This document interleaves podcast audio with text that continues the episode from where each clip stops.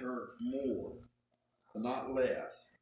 Uh, Hebrews, the uh, 10th chapter, and we're going to start with the 22nd verse.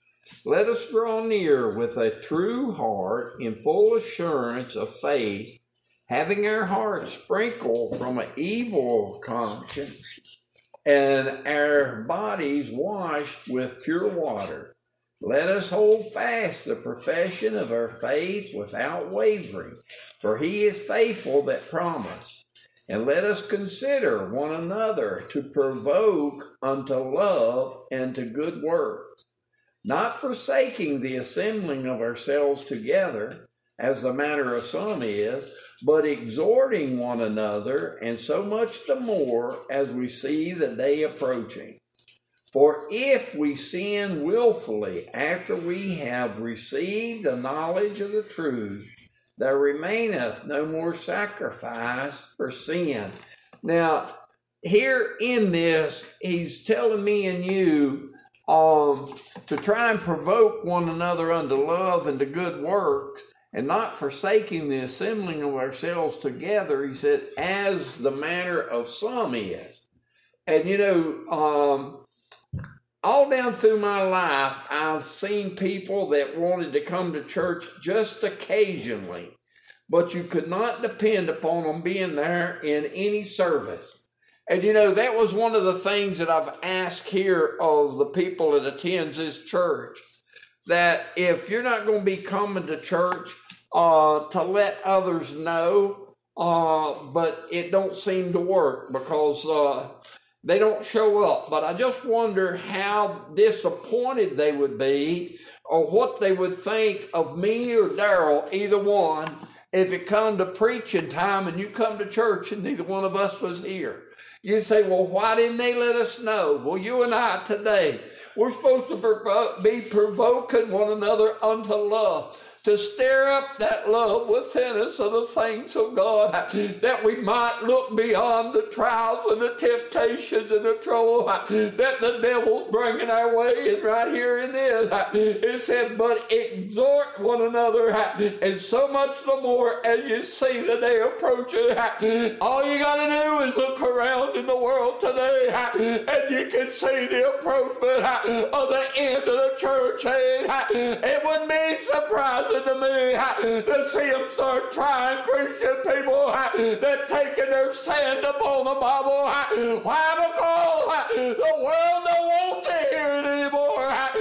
makes them feel uncomfortable. And if you're saying something that makes them feel uncomfortable, then you must be wrong and need to be put down. But you and I today, God's word is going to make us feel uncomfortable and we're not living up to it. And God requires each and one of us to see ourselves for who we are and to be honest and confess our faults and failings. For that last verse, for if we sin willfully after we have received the knowledge of the truth, there remaineth no more sacrifice for sin. Each and every one of us, we need to think just what God's looking down and seeing in me and you, and how He's judging our life for what we're doing. If you'll go right down to the 31st verse in this same chapter, it says, It is a fearful thing to fall into the hands of the living God. Each and every one of us is going to come face to face with God one of these days. And we're going to have to give an account of our life, exactly how we've lived it so that the world and everybody that we come in contact with, they're going to know that time exactly what we did and where it was acceptable and not before God. You and I today, we might think, oh, nobody knows. It's all in secret. But everything you do, we're going to face one of these days, if not in this life, in the life to come. And we're going to come and it's going to be a fearful thing. No matter how good we are, we're going to see ourselves as not being good enough to go into that holy city. But there, God, if we've lived our life truly in repentance, and humbling ourselves before God, we'll find out God upon us and seeing His Son. Why? Because we put mistake and their shortcomings beneath the blood in each and every one of us. We can think about these things and say, according to the world, well, it's not that bad, it's good enough. But if it's not measuring up to what God wants, then we better be getting on our knees and asking God to forgive us of our shortcomings and failings. You know, today uh, we're living in a day and a time when most people thinks that God just looks over and forgets.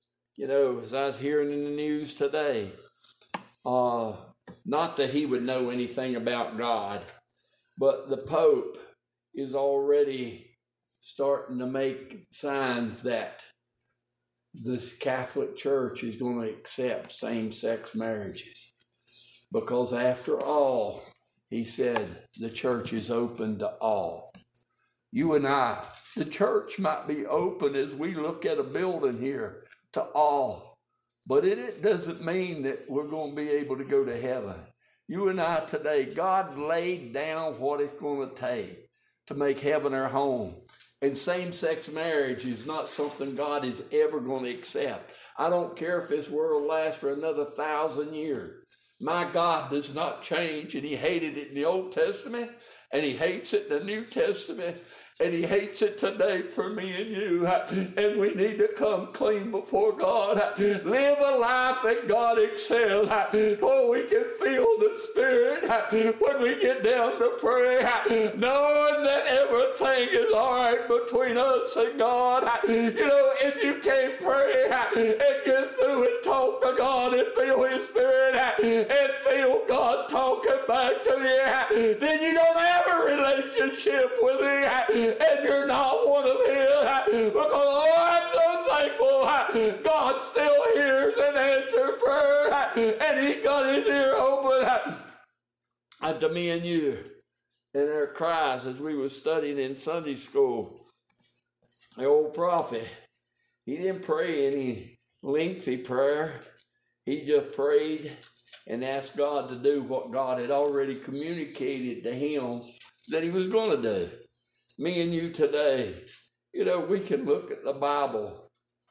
We can see because God has made it plain what He requires and what He's going to do. So you and I, we don't have to live and wonder what does God think about this? If time changed to where that's okay now, we don't have to wonder about that because God's already made it plain in His Word. You might say, yeah, but that was wrote so long ago. That was like yesterday in the eyes of God. Me and you, it might have been a long time ago, but when God created man back there and placed them in the Garden of Eden, he seen from there to the end of time as far as man was concerned. And he made a plan of salvation that would do sufficient all the way to the end.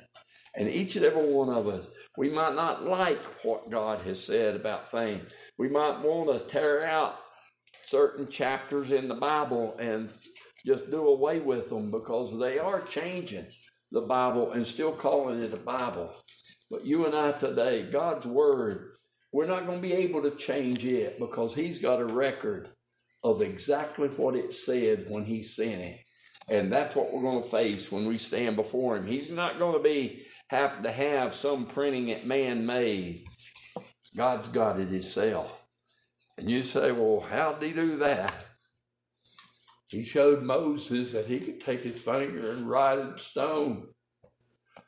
You and I today, God knows everything there is to know about me and about you.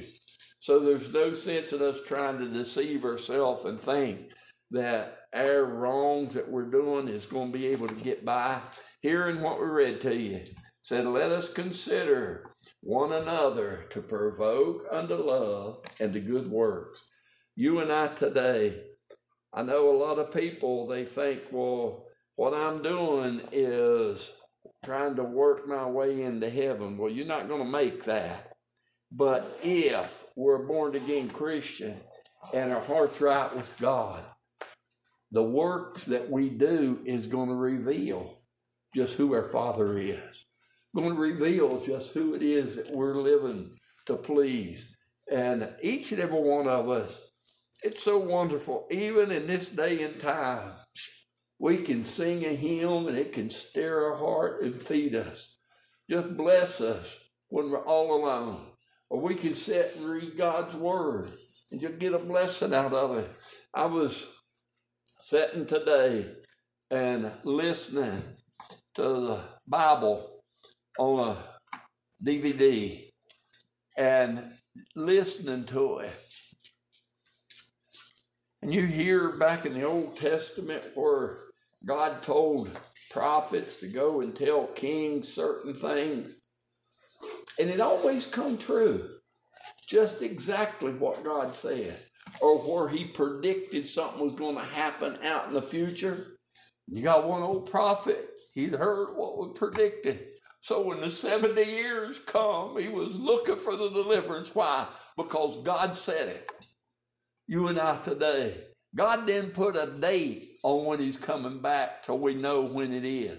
But he said, when you see all these things come to pass, look up. Your redemption draweth nigh.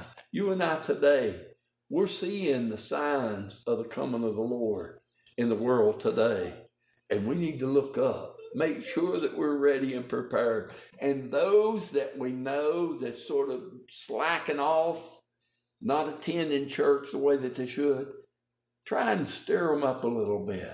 Try and provoke them unto the love of God, that they might have a heart that is mindful of what God's requiring of them. You and I today, you know, that was one thing about Job. He didn't know where God was at. He had tried everything to get in touch with him. So what was he going to do? He's going to be faithful in that that he knew. He wasn't going to back up from that that he knew. That's what we need to do today. We know the scripture, we know what it requires. Don't back up from it. Stand faithfully upon the word of God. And each and every one of us will find that God is still faithful to keep his word to man. You and I, if we don't surrender all to him, when our life is over, we're going to wish it we had. And I see so many people that years ago used to stand strict upon the Word of God, and they're easing up on so many things. They're wanting to look over this or look over that because, after all, I know somebody that I dearly love. And they've got into it, so they must be away. I had a preacher to tell me that when his son was getting in adultery. Well, there's got to be a way. I said, Give me the scripture. Because if God says it's wrong and it's sin, the only way out is true repentance and walking away from that sin. We cannot live in sin and say, God's forgive me. God don't forgive you and let you stay in sin. He makes a new creature out of you. So each and every one of us, please, I beg you, try and encourage and stir the hearts of those that seem to be getting a little weary, I guess you'd say, or losing faith the way that they need. And if we don't, who's going to? Well, we get just one verse of a song to sing. Please, I beg you, stop and think, how can God use me? You know, that was a song that Mom and uh, Gloria and me was singing uh, when God was dealing with me about preaching, and I got I couldn't even carry a tune, and never could carry uh, sing that song with them. Jesus used me because I really wanted him to, but I wanted him to use me the way I wanted to, not the way he wanted to. And I thought if I was singing, that was doing something for God, and He ought to be pleased with that. But that wasn't what God wanted for me, and we got to be obedient